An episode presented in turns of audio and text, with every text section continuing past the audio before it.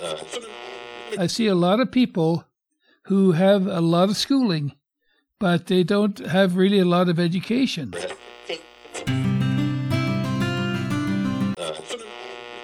You've just confirmed that music is good medicine. You got two choices. You can either be down all the time or you can look at it on the lighter side.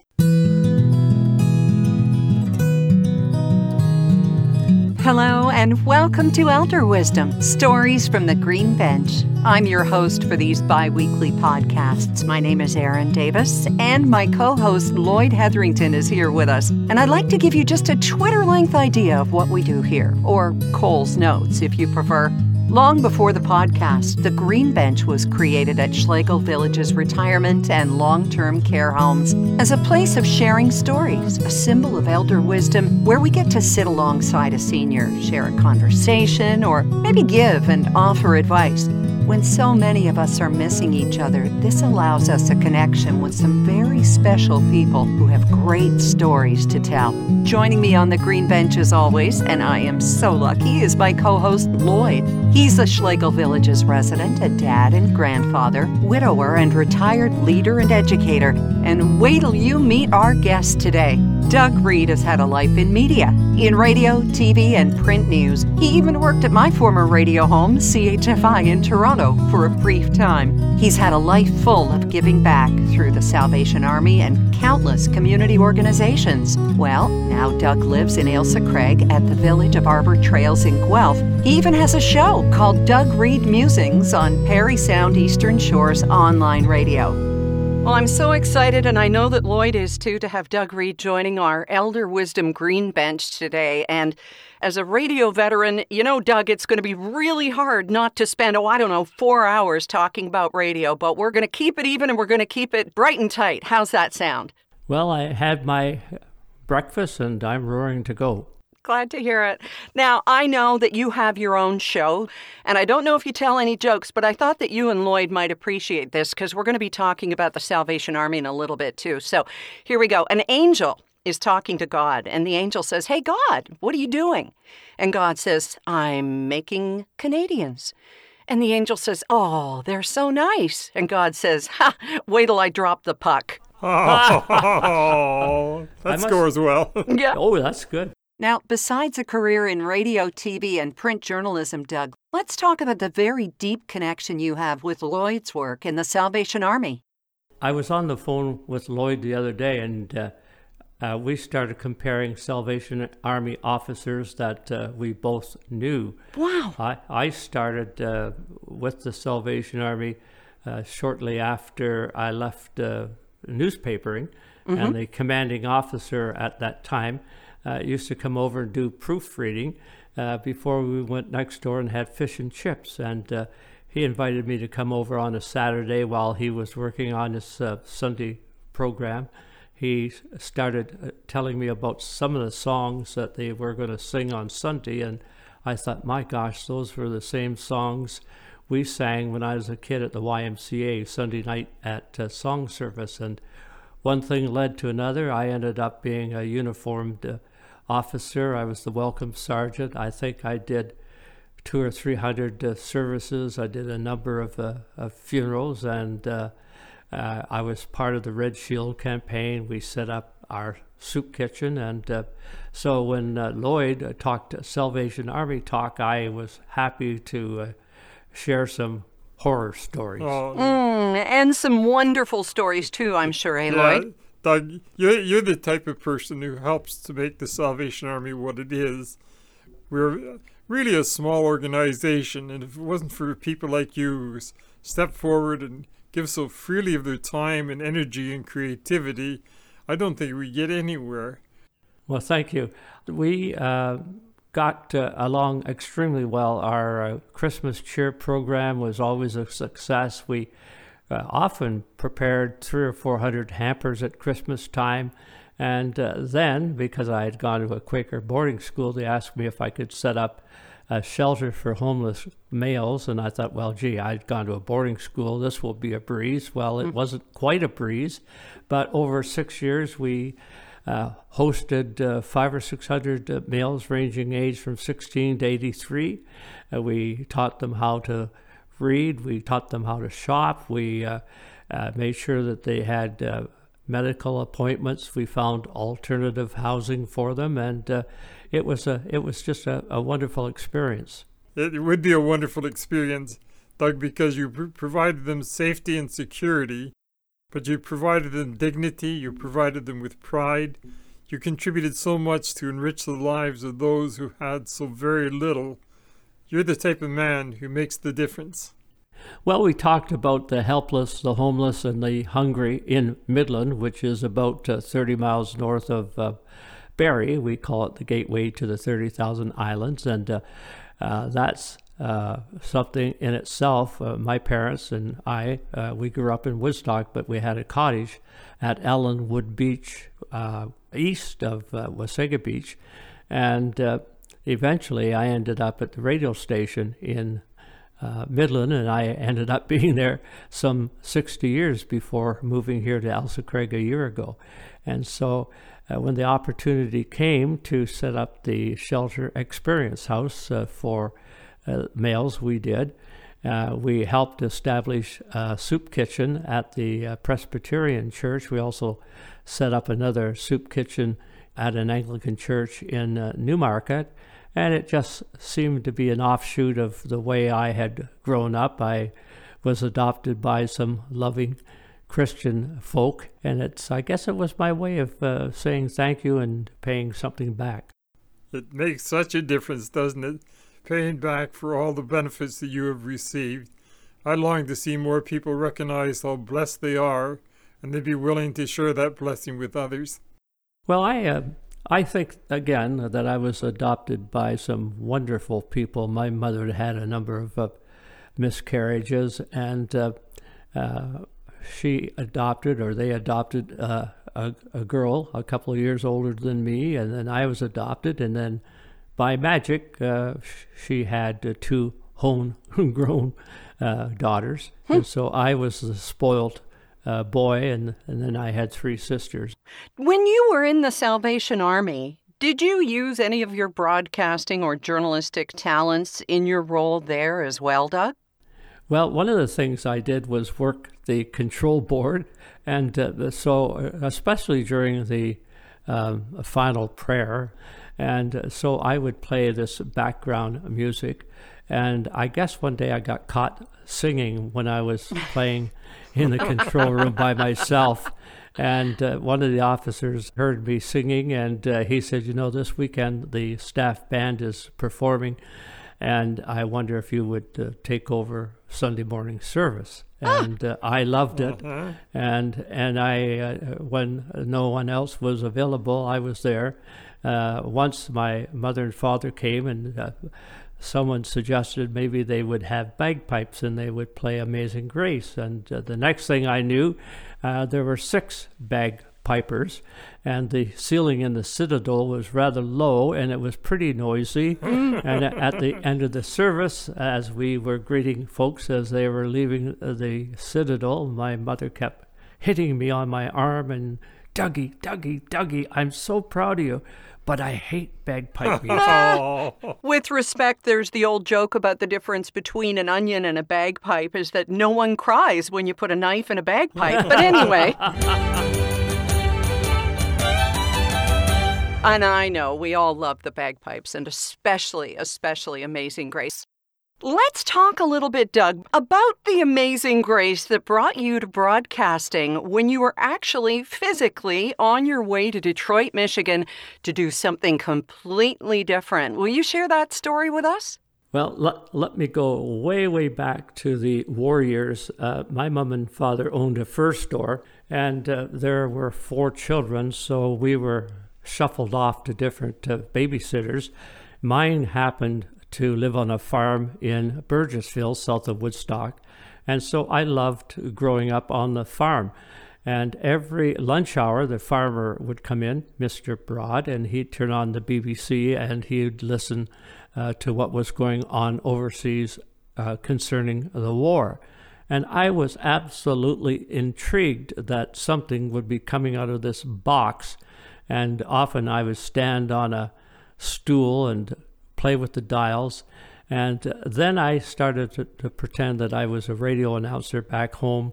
I used my father's uh, sunbeam razor on the end of a electric razor on the end of a clothesline or something and pretended that was a microphone. And I mm-hmm. had a, mm-hmm. a, record player and I read some old uh, weather reports and so on. Later on, my dad uh, would take his advertising to CKOX in Woodstock and I'd tag along and I was hooked. So um, in high school, I did high review on a couple of occasions. At the time, I was taking flying lessons, and I was uh, I continued to apply at the radio station, but without any luck. So I thought, well, I might as well uh, go to hitchhike to Detroit and join the Marine Corps. And this is how silly I was because I thought I could fly planes and I wouldn't have to go to boot camp. Wink, ah. wink, nudge, nudge. Well, uh, you talk about uh, uh, the Lord's hand at work. Uh, my chum and I were picked up by a guy who was heading to Windsor Turns out he was the engineer at CKLW and he took us through the radio station and then he said, I can take you right to Marine headquarters or I can kick in the fanny and send you home. And he said, I think, uh, you know, your career is broadcasting, so I would want you to head back. Well, we got a, a ride, believe it or not, right straight to Woodstock as we were walking down the main street there comes the program director in the station van. And I yelled at him and he said, Reed, I am so sick and tired of you sending me mail. You can start tomorrow. Ah! lovely, lovely. Wear them down, wear them down, eh, Doug? That was a lesson well learned. We never stop learning. And I think at age 83 now, you doing a show and actually voice tracking is absolute proof of that. So you're able to record your show, you send it to the radio station, and they air it there. Could you ever, in a million years, have imagined that you'd be doing that? And of course, this podcast with Lloyd and with me, this whole different platform. It really just shows you you should never close your mind or say that you're done with anything, doesn't it? Back home, I was on town council, I was a volunteer firefighter, I was a Shriner, a Mason, I was a, an altar server at the Anglican Church. Uh, I was in Kiwanis and Y's Men's Club. I was just involved in each and every time. Uh, it was, I think, paying back. And uh, mm-hmm. to to do the full circle it's been phenomenal. And for that I have to thank Bob Boland because uh, Bob and I started at uh, the radio station in Woodstock back in the 50s and I was aware of what he was doing up at Parry Sound. And when this uh, thing came up and when COVID kind of shut everything down over at the radio station at the university uh, this just dovetailed quite nicely. And I started just one night a week, and uh, now it's seven nights a week. And the other day, Bob says, uh, We need somebody to do the afternoon shows and give prizes away.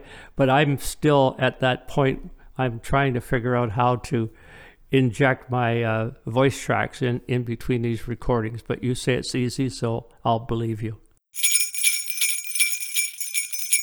I'm so glad to see that the Salvation Army has brought in the technology of TAP in the past year because uh, my husband and I have rung the bells as well for the Salvation Army, as did our late daughter. She loved doing that in the Byward Market in Ottawa.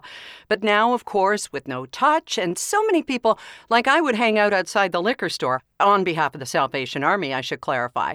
and that's that's where our spot was. But you know, when so many people are just going in to use tap or credit cards, and now the Salvation Army in so many ways has moved into the future and gotten the cashless donations too. So it's a wonderful thing. And to hear you both talking about the way that you've given back and made altruism and volunteering such a big part of your life. Doug, I have to ask you this. Knowing broadcasters as I do, and for so long, the industry has been, and I think I can say honestly, probably uh, manned by mostly people who have had several marriages, a fair amount of problems with, say, alcohol or addiction of different kinds, and all of the trappings that radio used to entail. How much do you think that your volunteering and your faith and the strength of what you were brought up in saved you from that path that undoubtedly you saw so many of your peers go down?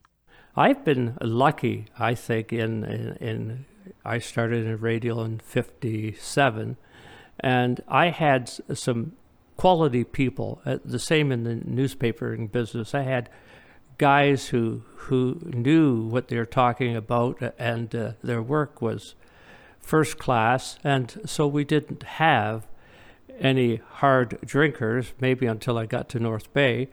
And uh, I think at North Bay they had nothing better to do. But I, I just, I would have paid to, to work in radio. I mean, I just, uh, I find myself uh, playing records and introducing the, the darn things. And uh, so I've, I've been lucky. The other thing, I, and I don't know if this dovetails at all, but my dad, uh, mom and dad owned a fur store, and he was also a pioneer in the credit union movement, and he established over 60 credit unions in the world. And uh, dad set up some kind of a device that it would turn the radio on, and he had a tape machine, and he would take tape the first hour. Then he would wake up at seven, and at coffee that morning at the uh, Rochdale Credit Union, he'd turn on the tape and listen to what he had missed. I was I was uh, lucky, I guess. I'm in my second marriage. It's once one of those we will never marry again, and I ended up meeting a wonderful Dutch pastry chef. and, and need I say more? Mm-hmm. And, and, uh, but but uh, in my first life, uh, I was we were supported, and uh, my son Tim used to uh, carry my camera with me when I was at uh, uh CKVR in Barrie. Mm-hmm. And who would have thought Tim would have ever got into the uh, television business? But he's he's been, I guess, at least 35 years producing news. He did a couple of uh, dandy uh, uh, documentaries. One was on the uh, end of the Avro Arrow. A lot of people said, oh, that was CTV that produced it, and other people said, no, that was CBC. And Tim said, no, it was me. I got a grant from the feds and I worked on the Avro Arrow. So the Secrecy Act had ended mm-hmm. uh, at the time my son started to work on it. He was out at A Channel in uh, Edmonton. Mm-hmm. And uh, always at the Midland Free Press, where I was also the manager, uh, we were always looking for an April Fool's joke to put on the front page. And uh, the publisher's father had worked uh, at at, at uh, Avro, and he brought a um, a model of their hovercraft, the uh, flying saucer, and so we took a picture of it, and we went down to the park and and uh, burned a couple of spots to make it look like the hovercraft had landed there. And uh, so I was talking to my son about the Avro Arrow and uh, and the, the, hovercraft, and he picked up the ball and uh, ran with it. That's amazing. And of course, now you'd be the lead story on websites all over the place because nobody checks to see if it's an April Fool's joke anymore. No. well, we used to have some.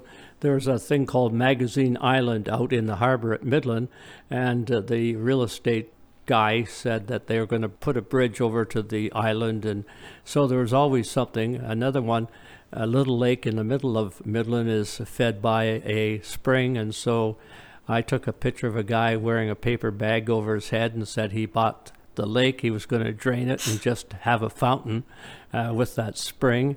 And uh, that was a good story until Thomson newspapers heard about it and uh, uh I was chastised. I think. Ew. yeah, you were oh. almost working for the North Bay Nugget then, weren't you? just a bit. Way you go. Way you go.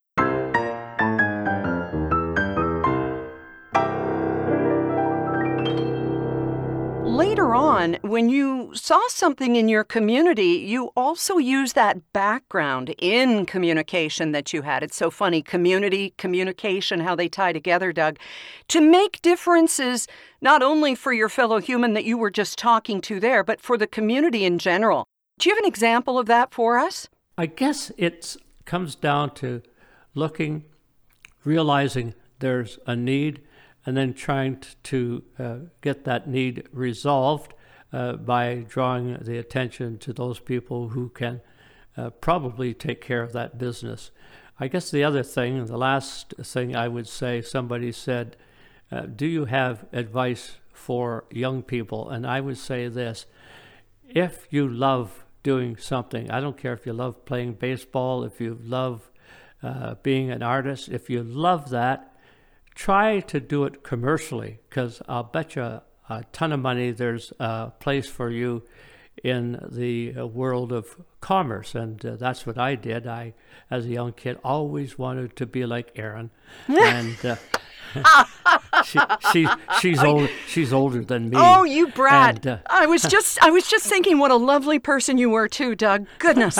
oh, jeez. Um, there is a beautiful Chinese proverb on helping others. Do you have that, Lloyd? Do you have that in front of you that you could read it for us? If you want happiness for an hour, take a nap. If you want happiness for a day, go fishing. If you want happiness for a month, get married. If you want ha- happiness for a year, inherit a fortune. If you want happiness for a lifetime, help somebody else.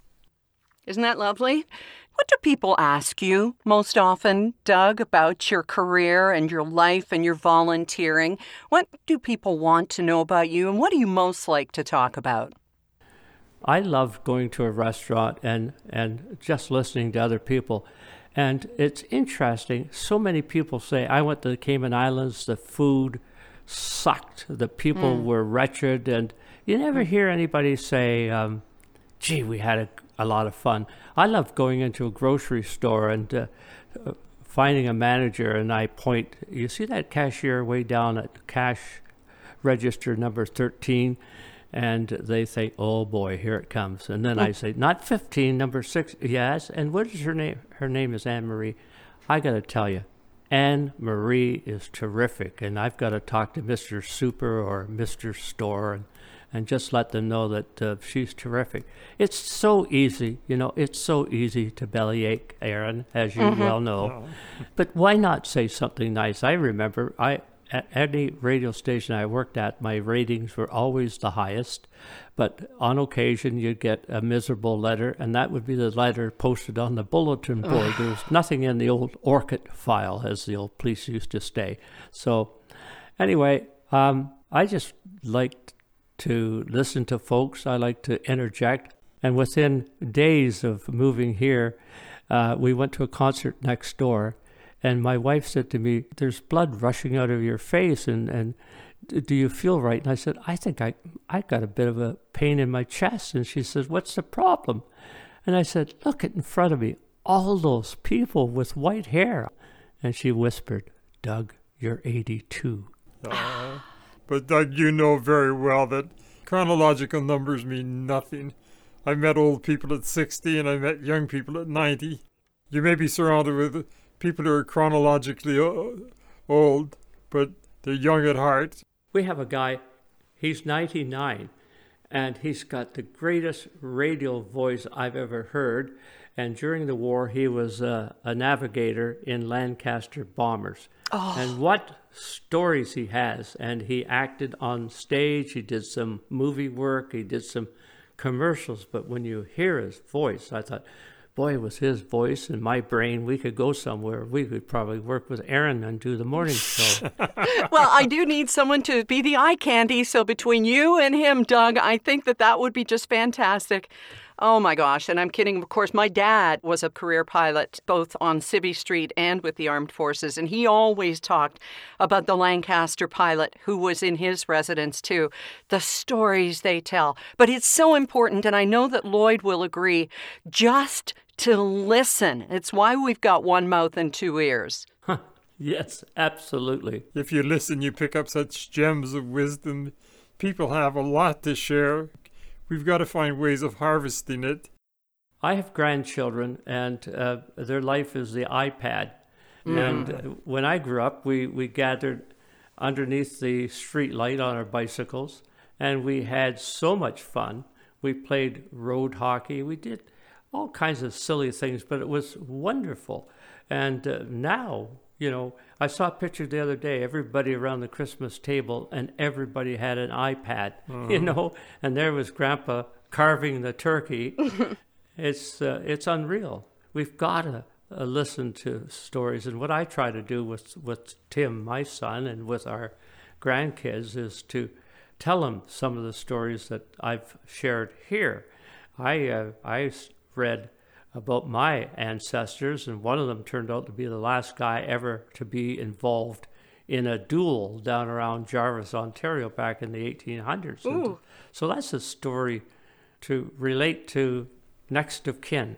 Mm-hmm. Absolutely. And that's why you've got your radio show too, because the best radio is, as my guru, Valerie Geller, would say, tell the truth.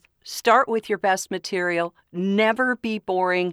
Make it matter. And most importantly, talk to one person. And no matter if you're talking to a 100 or a 100,000, it's that one person. And I know the one person listening to our podcast today is so grateful to you, Doug, for, for your stories, your warmth, your volunteering, your faith, your giving back, and your immense sense of humor. We must never discount how important a sense of humor is right now these days.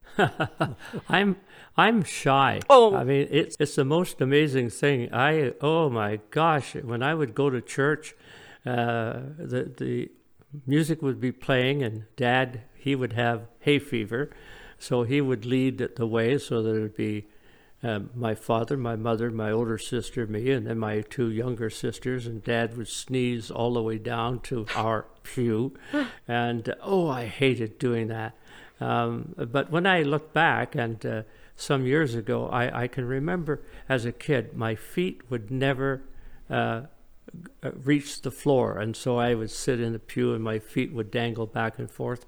And then when Dad passed away, uh, I sat there in the same pew and I looked down at my feet and I just said, Dad, my feet touched the floor. Anyway, it's been an absolute pleasure and I'm really, really honored. And uh, Erin, again, I'm so proud of you. You're uh, what you've done. I'm just proud of you.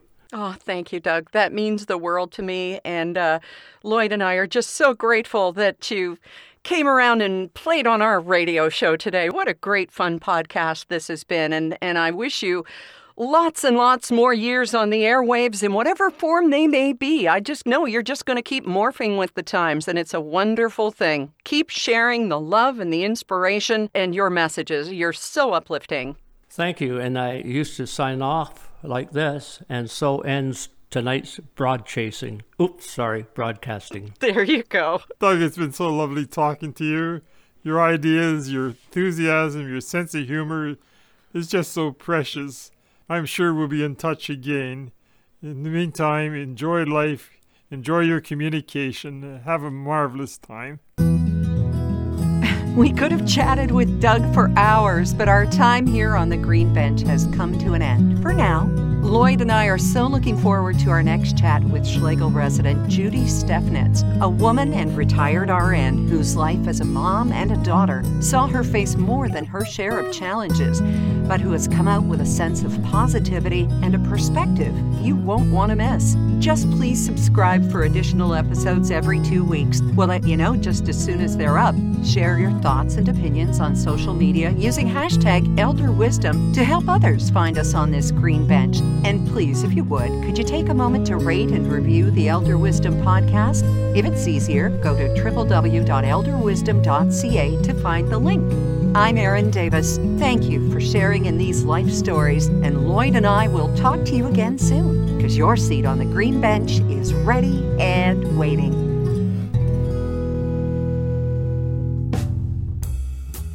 Elder Wisdom Stories from the Green Bench is brought to you by Schlegel Villages, a complete continuum of care, offering independent living to long term care, celebrating and honoring the wisdom of the elder.